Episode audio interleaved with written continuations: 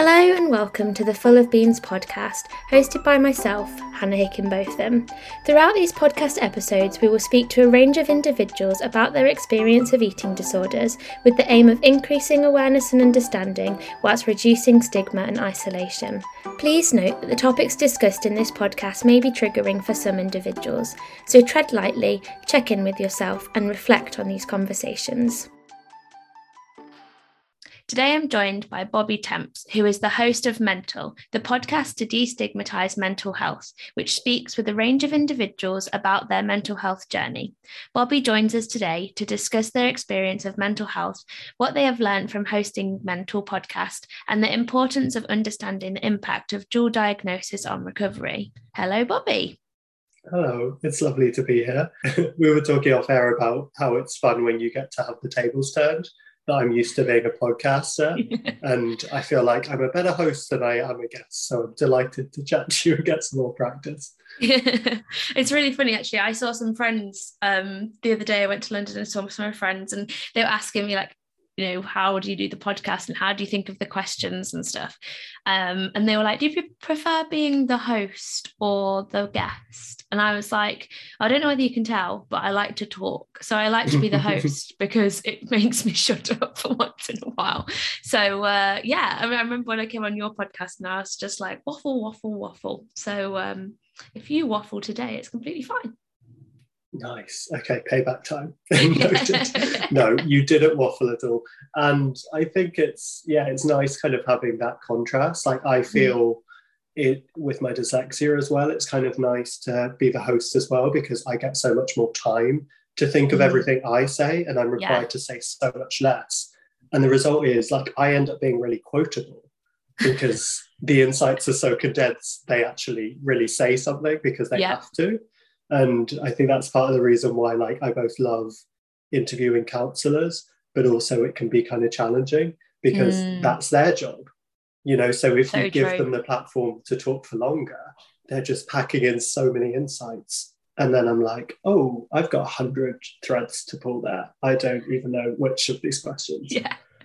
There's so many places i could go with this conversation I wanted to start with you today to talk about your experience. Mm-hmm. Um, so, I mean, I don't know overly a lot about your experience, but I, when we spoke, I got the sort of gist that you had experience of an eating disorder.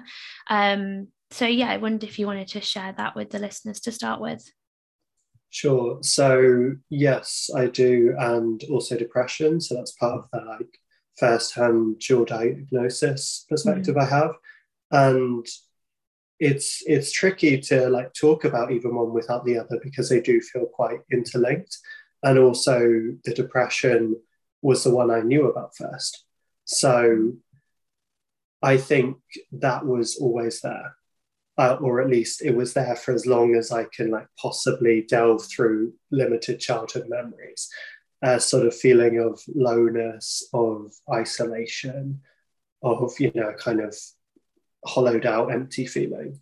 Mm. And I think I attributed that a lot to being like a lonely child. Like, I don't know where I got that kind of phrase from, but, you know, perhaps it is knowing so little about mental ill health and, you know, the stigma that can contribute to silence.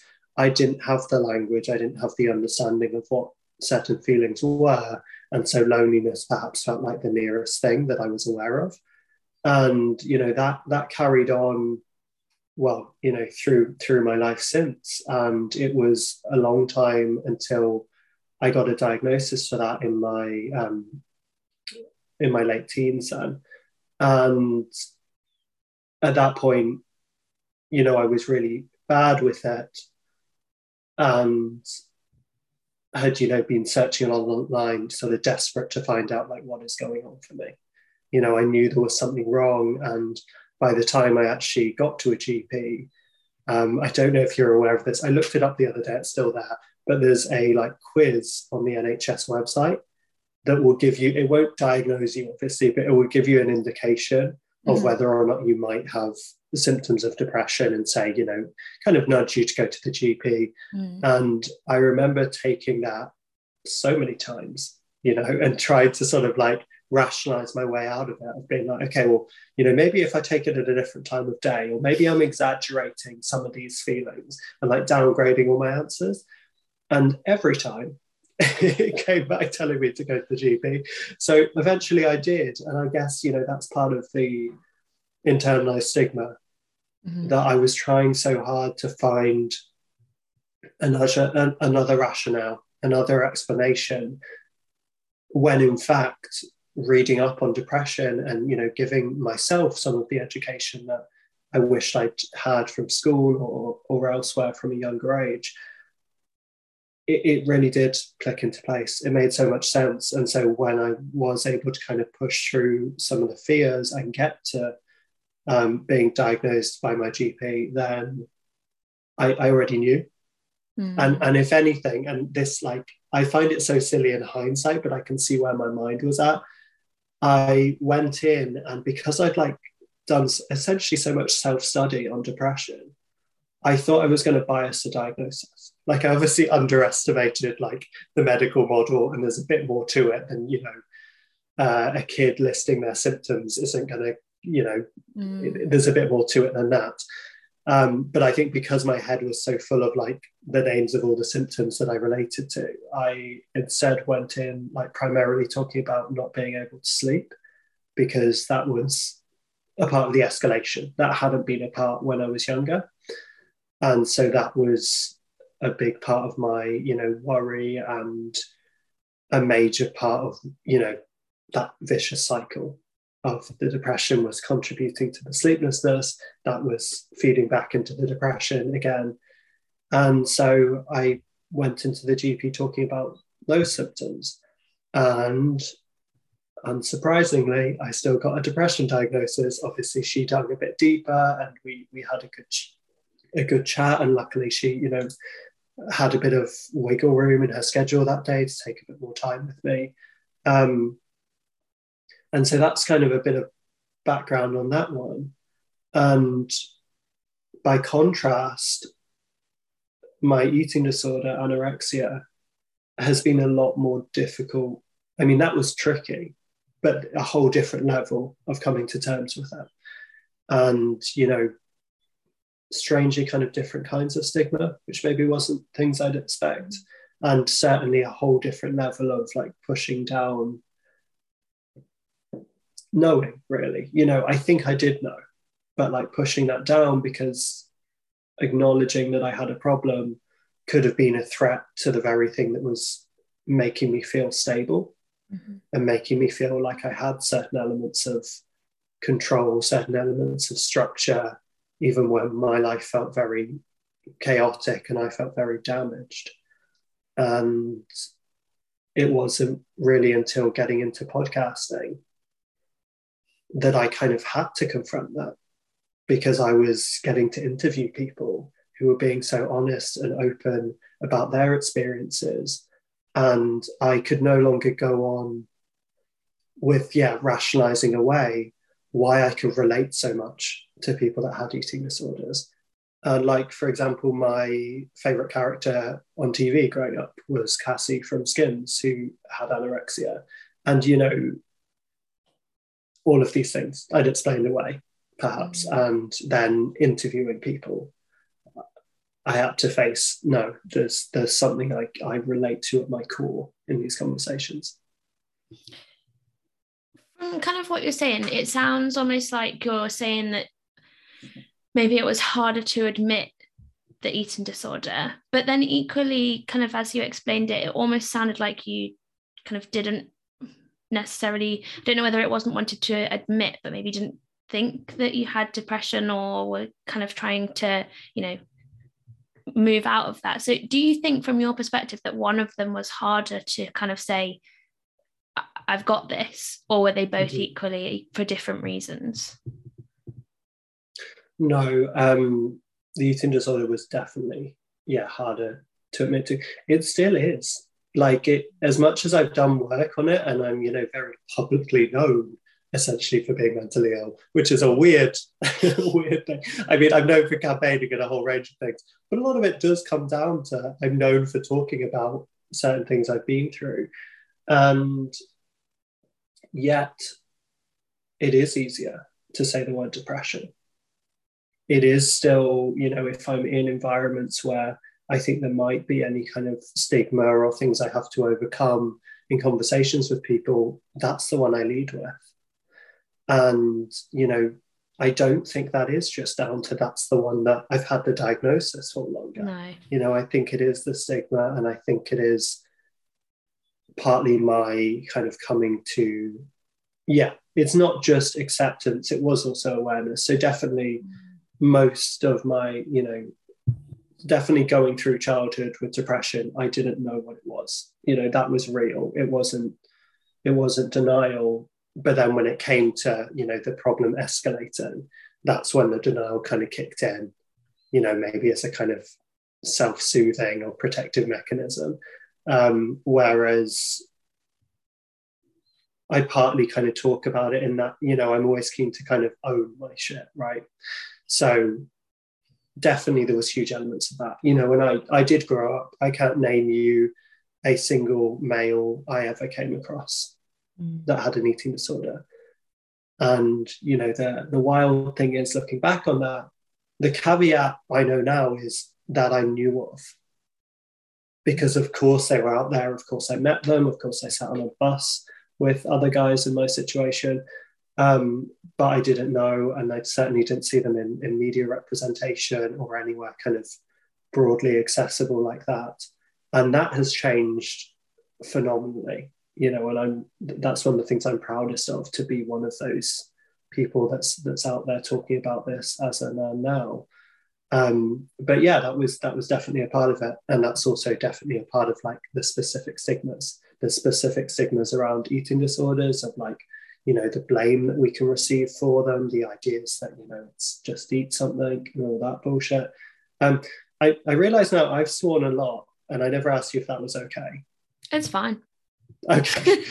I thought it was. I just yeah, that's fine. Um it's it's really interesting because obviously everybody's experience is different and you know we are different genders and stuff like that but as you were th- speaking then about um kind of you know saying the word eating disorder or whatever mm-hmm. feels more difficult recently i've actually had the opposite so like as I said to you before, um, before we started, I've been off for two months with depression and anxiety. And it's taken me, I mean, I've had depression and anxiety since I was 16. So it's like nearly 10 years, but you know, it's been at its worst. And when I finished, like, had to come away from it. I'm, I can say that I've that I've had an eating disorder. It's like I can say my name's Hannah, but I think mm-hmm. that's because I talk about it so much. Whereas the depression and anxiety, you know, I was like going to the gym and people were like, oh, what are you up to? And I'm like, oh, I've got two months off. Like, you know, I'm going to go on holiday and blah, blah, blah. And I didn't say that it was because I was depressed. And I like still now saying it, I'm like, I can't believe you're saying these words out loud. This is weird. Um, mm-hmm. So it's, do you think it's an element of you kind of the depression came first and that was maybe one that you were more you talked about more or is that my experience and that yours is different i think that's definitely part of it so practice does help mm-hmm. you know having these conversations and that's a lovely part of what i get to share through my work in in podcasting you know i get to lead conversations that then we hear about being replicated by the listeners in their own lives. And so of, of course that that's one of the wonderful things that it does get easier. You know whatever else happens with the with the illness the conversations do tend to follow a easier kind of linear upswing. And yet I don't feel like that was the full story for me. You know, I do think there's definitely different stigmas that are attributed to different conditions um, you know, having more than one, you kind of experience that comparison. Mm-hmm. Then there can also be having two. And, you know, people have all sorts of wild things to say. And that can include if you have more than one diagnosis. I've had people fully say to my face, Oh, I believe that one, but you don't seem like the, the person to have this one. and I you believe I can, it. well, I know, wow. but, and and like all of that is wrong, and all I can ever think to say, and uh, you know that's been said more than once, is okay. Well, my doctor knows that I have it. Mm. like, what do you mean? I don't seem like the person, you know. But that is, it's easier for me to laugh about now. You know, I know how harmful that stuff is, but I'd always kind of rather people have that conversation with me. Like I actively try and come across in a non-combative way as much as I correct people and have like boundaries and all the rest of it. I would rather people say their stupid shit to me mm-hmm. and then we can we can talk about it and save them saying that to somebody else than they kind of hold it in, let it fester up, and then they're having like a heated argument with a family member and then something comes out that could you know really change the course of somebody's health mm. yeah definitely i mean that i think that's very um i don't know what the word would be but um, I'm very grateful, you know, that you you are doing that and you're in a place where you can have those conversations, like you said, in a non-combative way. Because I think, you know, like you say, certain in certain situations so sort of sort of conversations somebody could go from potentially maintaining or you know surviving on a level and a comment like that could send you mm-hmm. kind of swooping down. Um so I, I really wanted to talk to you about um, Mental your podcast. Um, and we obviously you've very nicely mentioned it quite a lot. I can tell you've got your own podcast. Um, to talk about sort of the idea of dual diagnosis um, because i think i think it's it's quite common. I, I don't personally think i've met somebody that has had an eating disorder and not had another um, mental health diagnosis. But from from your podcast what is kind of your experience and understanding when talking to people? Sure. So i know that they are very common. So like it, but it's also difficult to get statistics around mm. because it's difficult enough to get statistics on all the different conditions and like how do you calculate combining those um, and dual diagnosis is part of it like if we just went on percentages of every condition and added them up well, you would get a higher percentage than reality because so many people have more than one. Um, but one that I can give you is from Mind in 2016. They reported that 7.8% of people experience anxiety and depression, or um, in that given year, that was reported. And so, if we think of like that common stat from Mind, which is you know the one in four um, will experience a mental illness in a given year, then you know that gives you an idea that's 25% versus potentially 7.8% having just that specific dual diagnosis. So when you add in more, um, a lot of estimates would would come in around half of people, if well, at least half of people that have one have at least one other.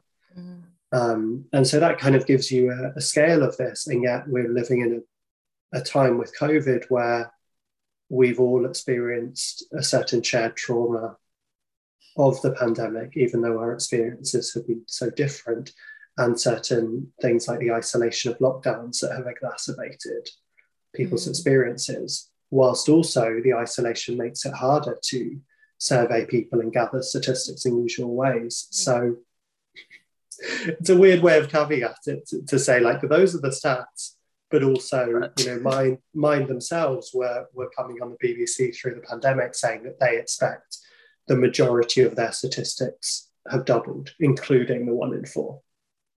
Yeah. So a lot, yeah, a lot of people. to your question. Yeah. And I think um, you know you mentioned loneliness there, and that that feels so poignant at the moment especially it was you know mental health awareness week last week with loneliness being the top like you know the topic of conversation and i think it was such a an important one to have this year because like you said coming out of the pandemic um isolation and loneliness were really you know big issues. And especially when we first came out of the pandemic like it was i found it very difficult to socialize again because you just kind of you know you'd been doing it behind a computer screen the whole time like not going to work not not even speaking to somebody in the shop. Um so you know the fact that you know mind have said they expect their figures to double like i'm i'm literally not surprised because i can imagine i can't imagine sort of the impact that that's had on everybody. It's been massive and i think very difficult not only for you know mental health charities to measure it but also ourselves to wrap mm. our heads around the scale of what happened there's also factors like you know the guilt and the kind of comparison culture that can come in where we feel oh well my experience might not be have been as bad as somebody else's and therefore is it is it valid am i okay to be upset about certain things i went through mm. and to me the the answer is obviously yes and that's partly something that's informed by the podcasting that the most jarring thing I ever come across when interviewing a guest is when they really open up to me and share their experiences and, and so often tell me things they've never told anybody mm. before. And it's such a privilege that people feel comfortable enough with the, the space that we host and with me to do that. And then, you know, near the end of the conversation, they may be reflecting on all the things they've shared.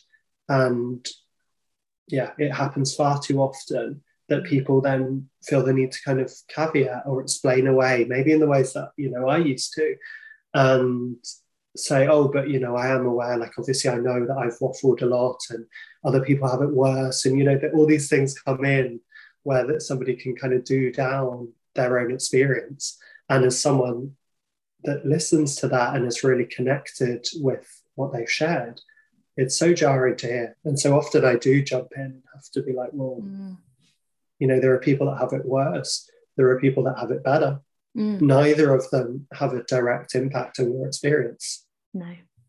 No, and everybody's experience is individual. And I remember a friend said to me once that, you know, the worst thing in the world that's ever happened to me might feel the same as the worst thing in the world that's happened to somebody else and they could be mm-hmm. completely different severities but at the end of the day it's it's what you're experiencing and like you said it's all valid um i just was thinking then when you said about sort of comparison and it just kind of sparked a thought in my mind um have you ever like with the dual diagnosis have you ever compared sort of like the depression and the anorexia as like you know maybe, maybe one was worse or one was more valid? Has that ever kind of those thoughts crossed your mind? Yes. I think definitely around the one being more valid. So the the depression like i said i i don't remember not having it. Mm-hmm. you know the feelings that i didn't understand as a young person go back as far as i can remember. And so that you know whilst there was challenges there, kind of coming to terms with it. When I finally did get that diagnosis, I'd done a lot of the the coming to terms with that. You know, I'd I'd sort of um, I knew what was coming in in that office. However, yeah, so I guess that one in some ways felt valid because it it just felt like a part of me at that point mm-hmm. that I was like, okay, I'm unlocking a part of how I make sense here in the same way, maybe having the diagnosis for dyslexia made sense of so many things I struggled with as a kid. And, you know, really at that point was, oh, so I'm not dumb Because that's that's what I thought. You know, I saw myself struggling in a way that other kids didn't. And, you know, I I couldn't read when a lot of my peers did, you know, really significant um, learning differences. And, you know, that unlocked a lot of how I made sense.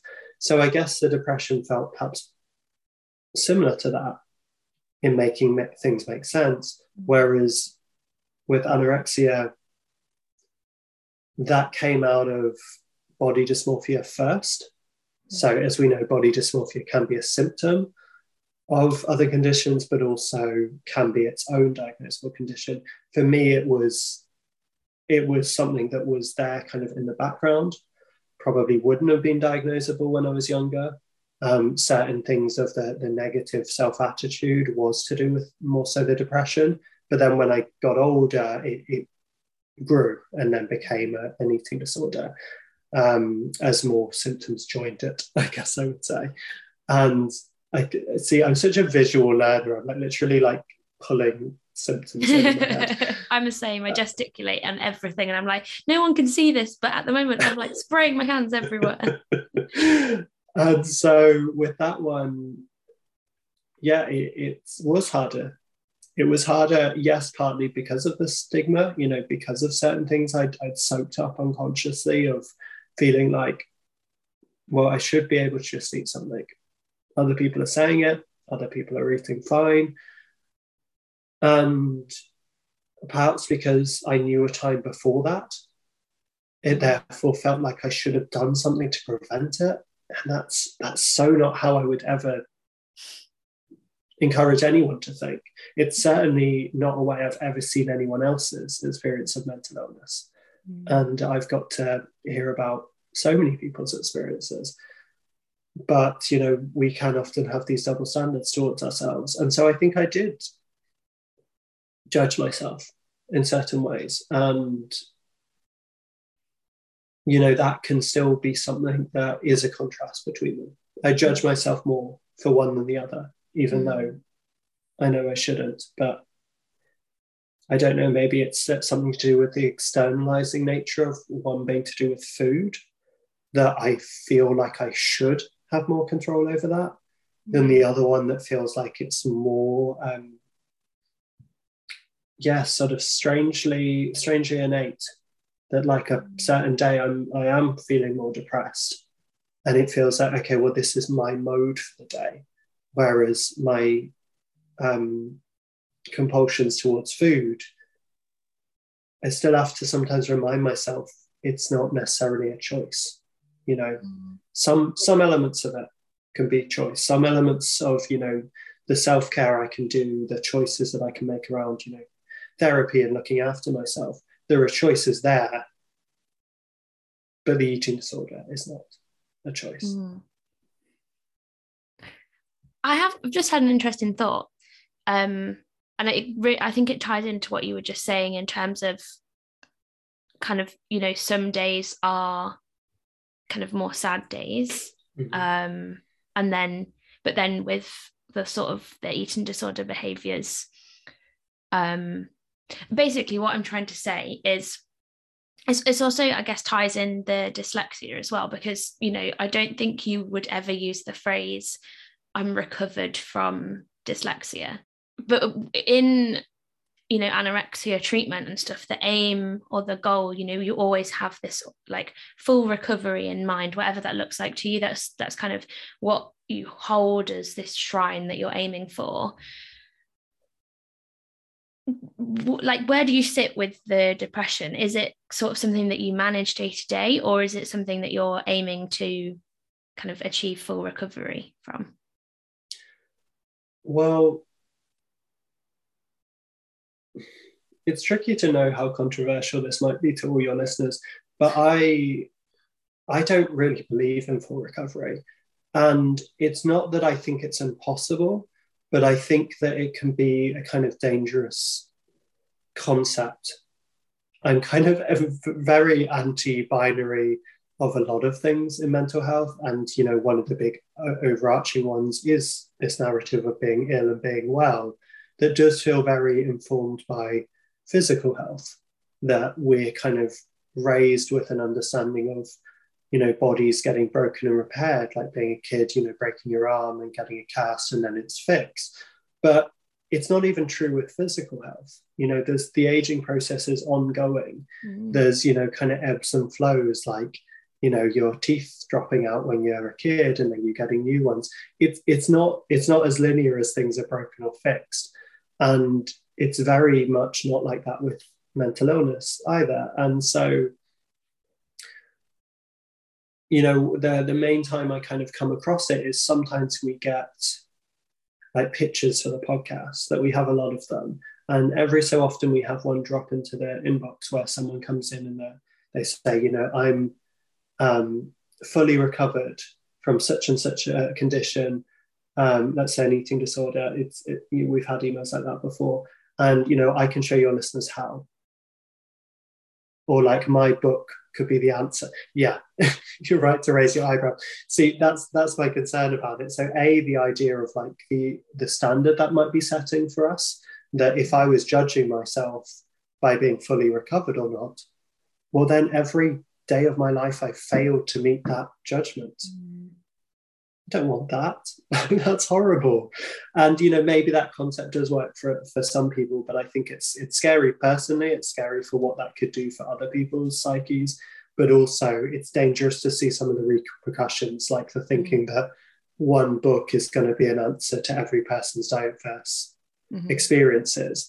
And I do wonder sometimes what happens to that person if they think they're fully recovered and then they have a relapse or, or however language you would use around that. Does do, did you fail? Was do you feel that it was all a you know a lie or that you've been undone? Um, so yeah, does that answer your question? Yeah, I think I don't think I don't believe for eating disorder sisters. I don't think I mm-hmm. don't think that full recovery is possible. What I think is that we've got the wrong idea of what full recovery is. And I think if I think, and people might be different, but this is from my perspective. I'm gonna, yeah, I'm gonna caveat it with this. So I thought that I was pretty much there. Um, pretty, I would say that I thought that I was fully recovered, and so I took a job in eating disorders. And after then a few months, I realized you're not fully recovered. It's just here in a different format. And for me personally, um, uh, maybe not because I'm still doing the podcast, but I but see, see it as that part though. How was that for you to realize that maybe you weren't fully recovered? Horrific. Because, like you say, but but the problem was that I'd gone from my identity was an eating disorder to my identity mm-hmm. was being fully recovered. And that's that's what I was going to say earlier. I think that's when it's the issue because it just translates itself. Eating disorders are so incredibly sneaky. They just translate into something else. So then you're the fully recovered one that's supporting other people with their eating disorder or um you know I, I think if you're in what I've basically drawn the conclusion to now is that I mean, I'm still not there. I know I'm not because of the past few months, but I want to have, you know, some time away. And if in five years' time I'm still, I feel like I have separated myself from eating disorder and I want to go back into research, cool. That's great. Mm-hmm. You actually are interested in it because genuinely it does get me so excited. I'm really interested in it. But at the moment, I can't separate Hannah from the eating disorder. And mm-hmm. I think that's the problem people make um, is they don't have that time away. It goes from I had an eating disorder to I'm recovered, and now I'm, I'm now I'm gonna um, be the you know person to support everybody else. And it, it it's still it, the eating disorder still alive. Yeah, I've noticed that trend as well, and I I wouldn't assume to speak on your experience, but I I've certainly wondered in in other people's experiences that are close to me that sometimes that that seems like it can be a shift of some of the obsessive natures mm. around certain eating disorders that maybe you're you're still you're still really focused on this area because there is still stuff to work on you know and and maybe that's um yeah maybe that's part of it that we don't even trust ourselves mm. to stay recovered and so we're like okay well if i become academic in it if I if I'm working in the field, then I get to be the other side of the table. And I've seen, you know, firsthand through like family members of mine and also interviewing people in the medical industry, you know, how dangerous it can be from that side. That so many people go into medicine and can have this mentality of like, my physical health's great, my mental health's great, I'm ready to be a doctor. And then perhaps being in, in uh, being the other side of the table and seeing different symptoms come up in other people, you can realize, oh, I do have stuff. Mm. And I, you know, certainly can have a lot of stuff to do with my mental health that, that I didn't realize there might be issues there. Or, you know, the, the incredible stress that can be working in the NHS, for example, with all its pressures, can, you know, push people into um, certain levels of mental ill health. Mm. And, you know, it terrifies me how many medical professionals are out there that feel like they maybe can't get the help or that their colleagues might not understand or they might be seen as, as somehow kind of they've cracked in their professionalism, mm. that they've succumbed to something. and it's it's a horrible mindset to even describe but i'm only using you know descriptions i've had of people you know working in those fields and you know so i, I don't know maybe it's like a can be a dangerous extension of that that, that sometimes yeah we we feel we have to be. Yeah. One or the other you know ill or, or perfectly healthy. And you know we know there's a there's a whole eating disorder around obsession over healthy eating. Yeah. That can go incredibly normalized in a like hyper diet fad culture yeah. I think you you summed it up perfectly there.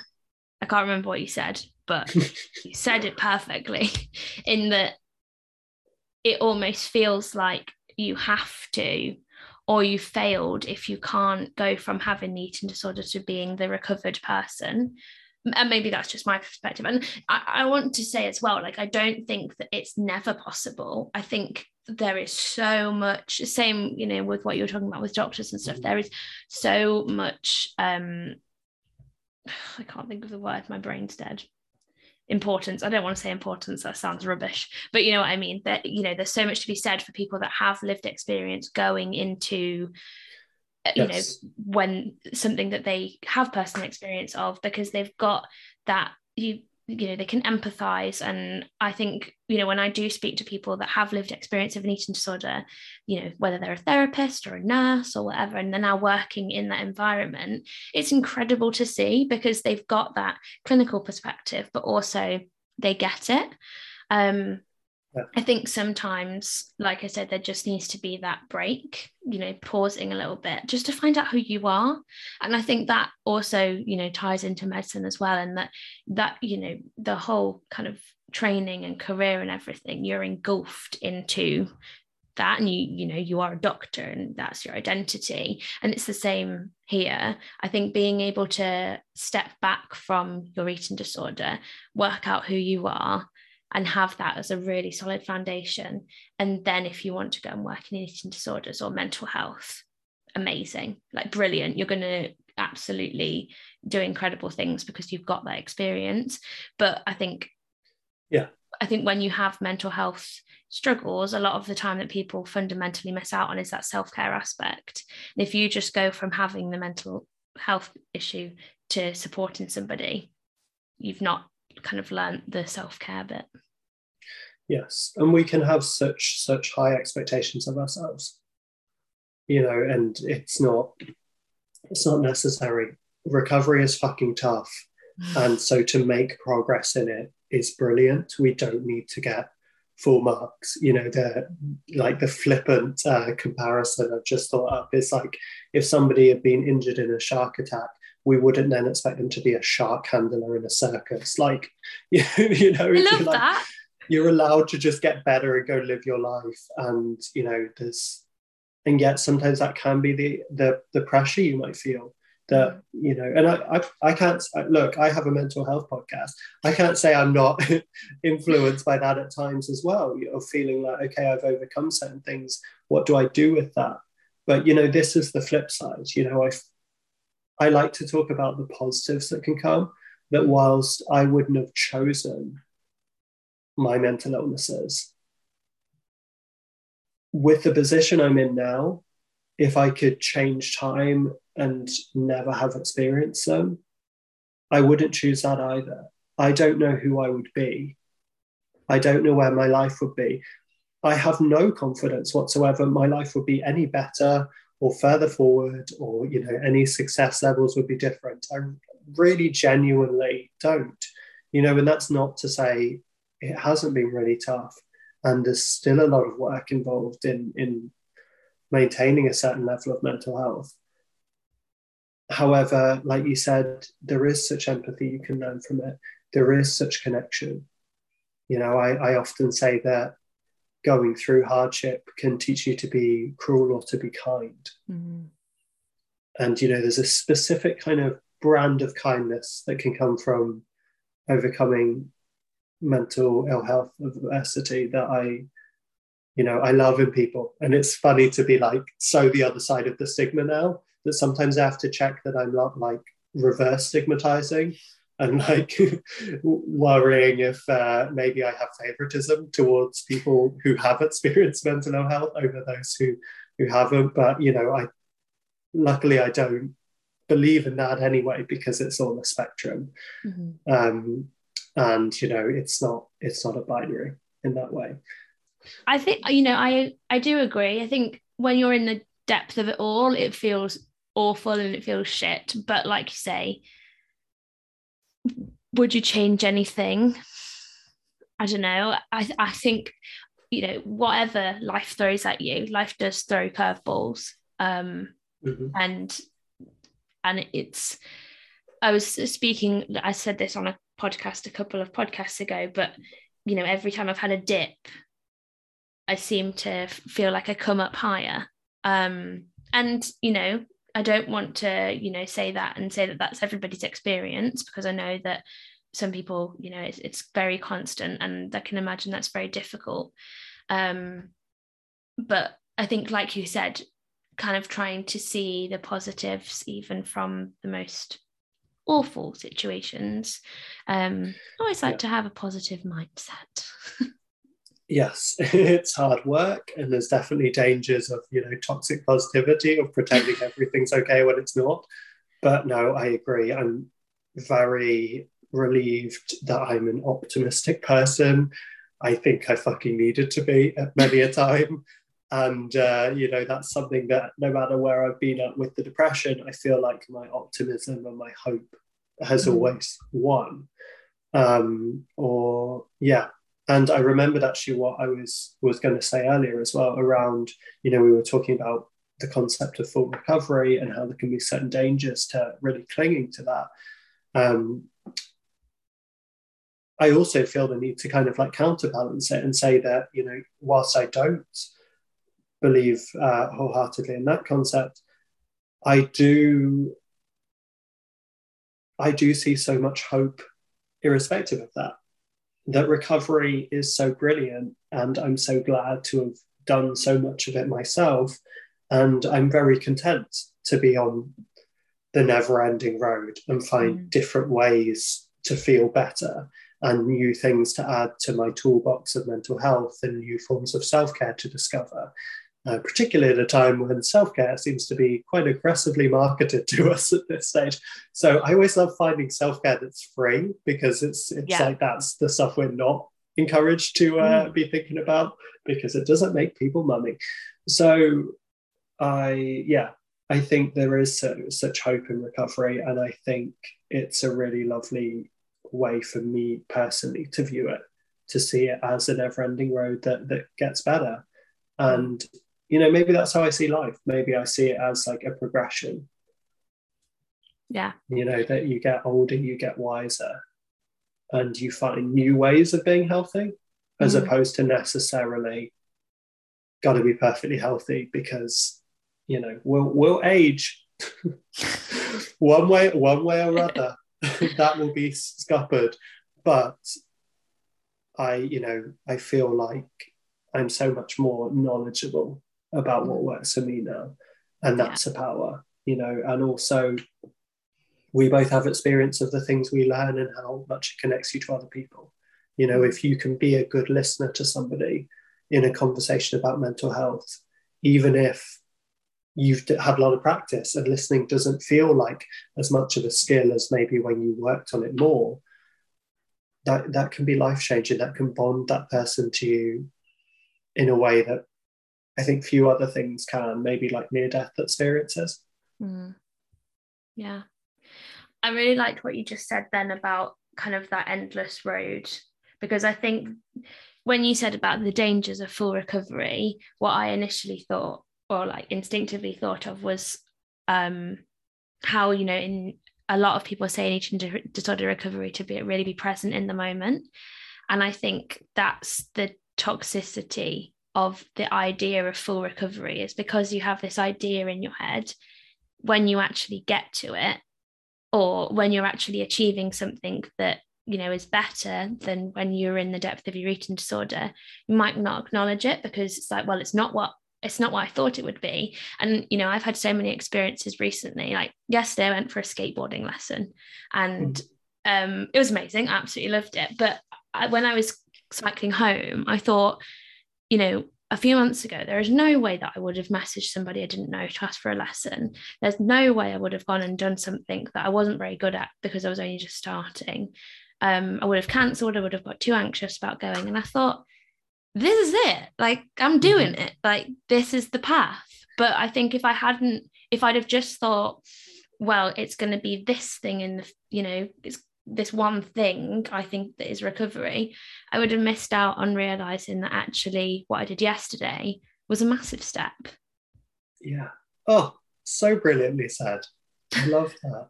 It's so great to hear. And I kind of, is that not life in general that we have these surprises? Um, you know, maybe it is about choosing how we respond to them.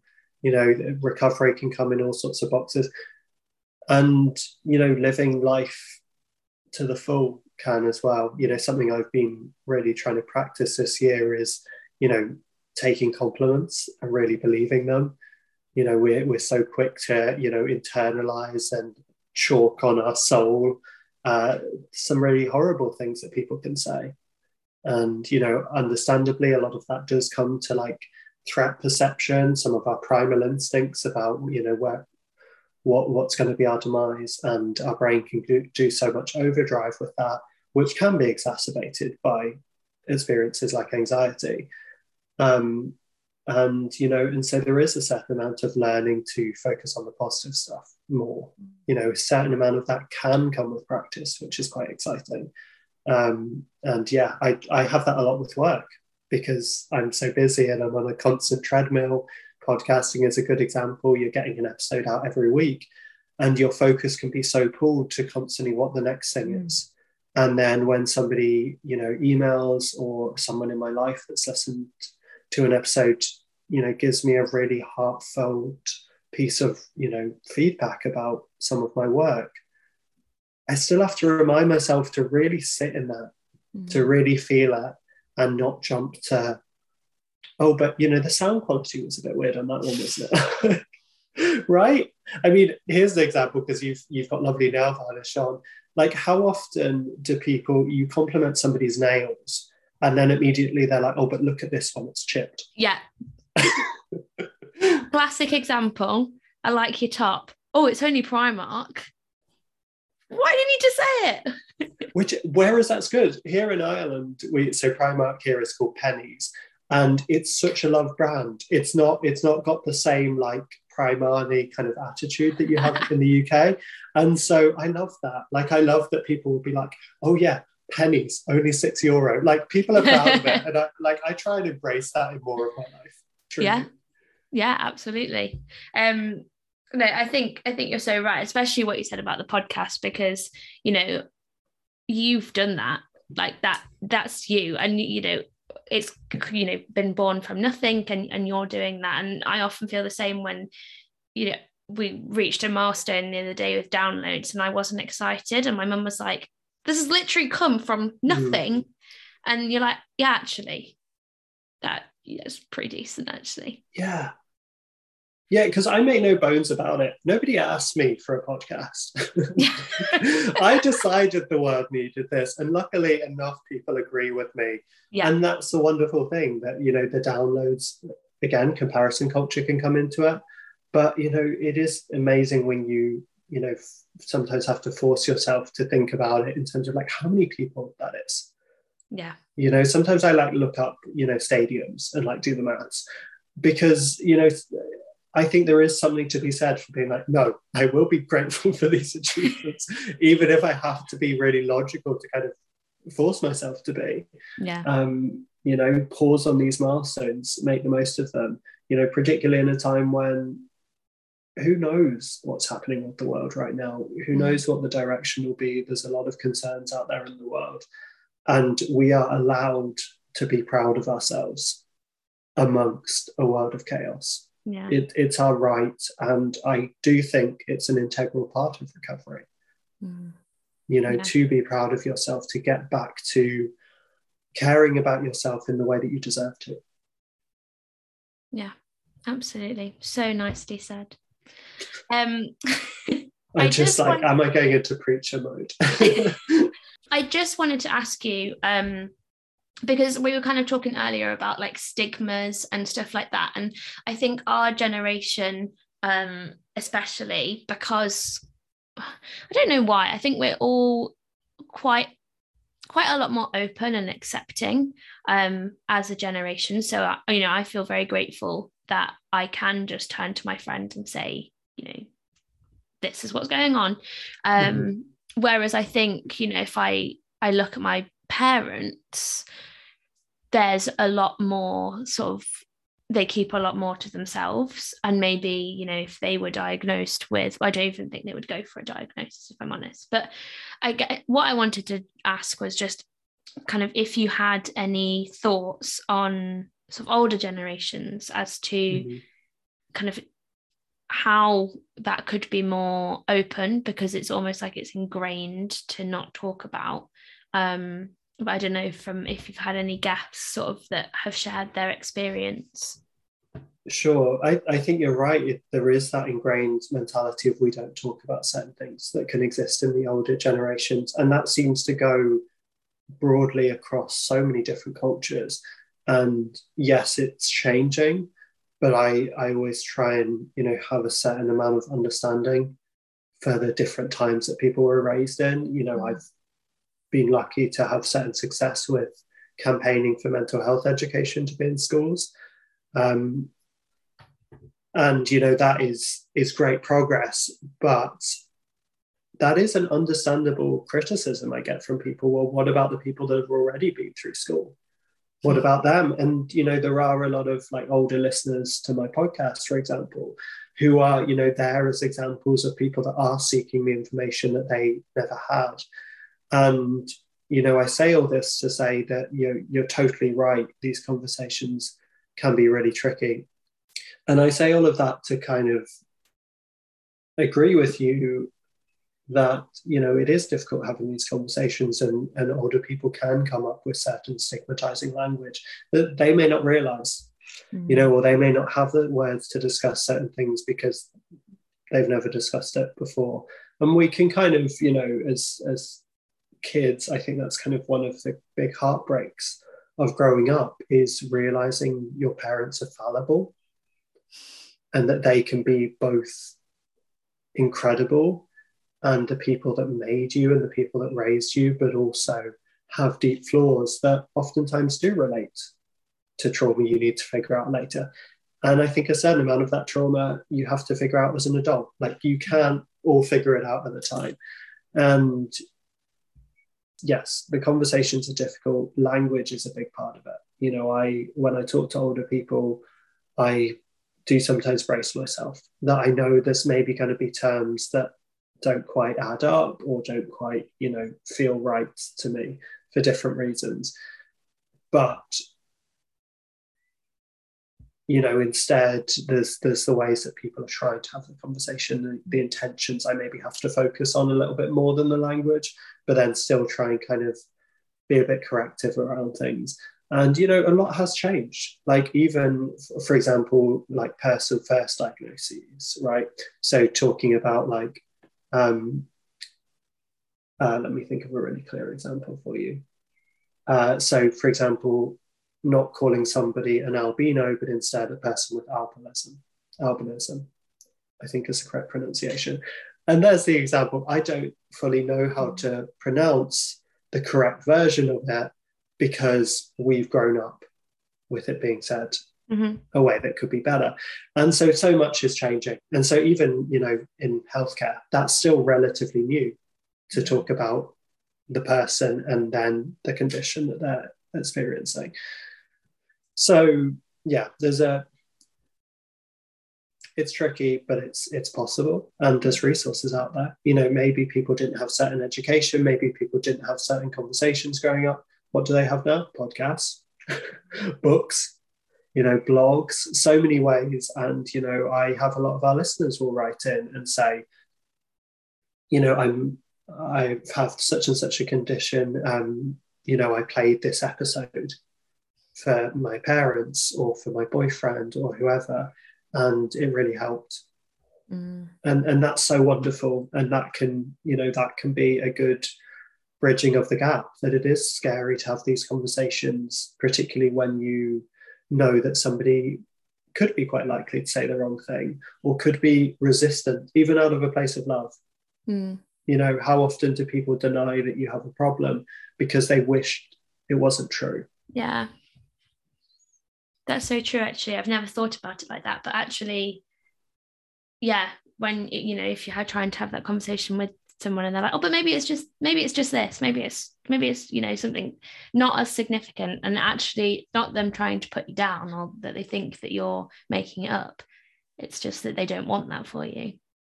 Yeah. Yeah. yeah and I, i've had that i had that with a um a friend of mine actually who's like much older than me and we met through um, mental health work. And so i maybe had certain assumptions that he would be really clued in. And in, in so many ways he was. And yet there were still biases towards you know thinking certain conditions looked certain ways. And so he he is an example of someone who tried to dispute that I have experience of depression. And you know, did was kind of along the lines of like, oh, you're you're not really the type, you're like too productive. And you're too successful and things like this. And I'm like, God, if only you knew. like, you know, it's so common. We're everywhere. like, you can't move for them for people with depression in, in plenty of high flying industries.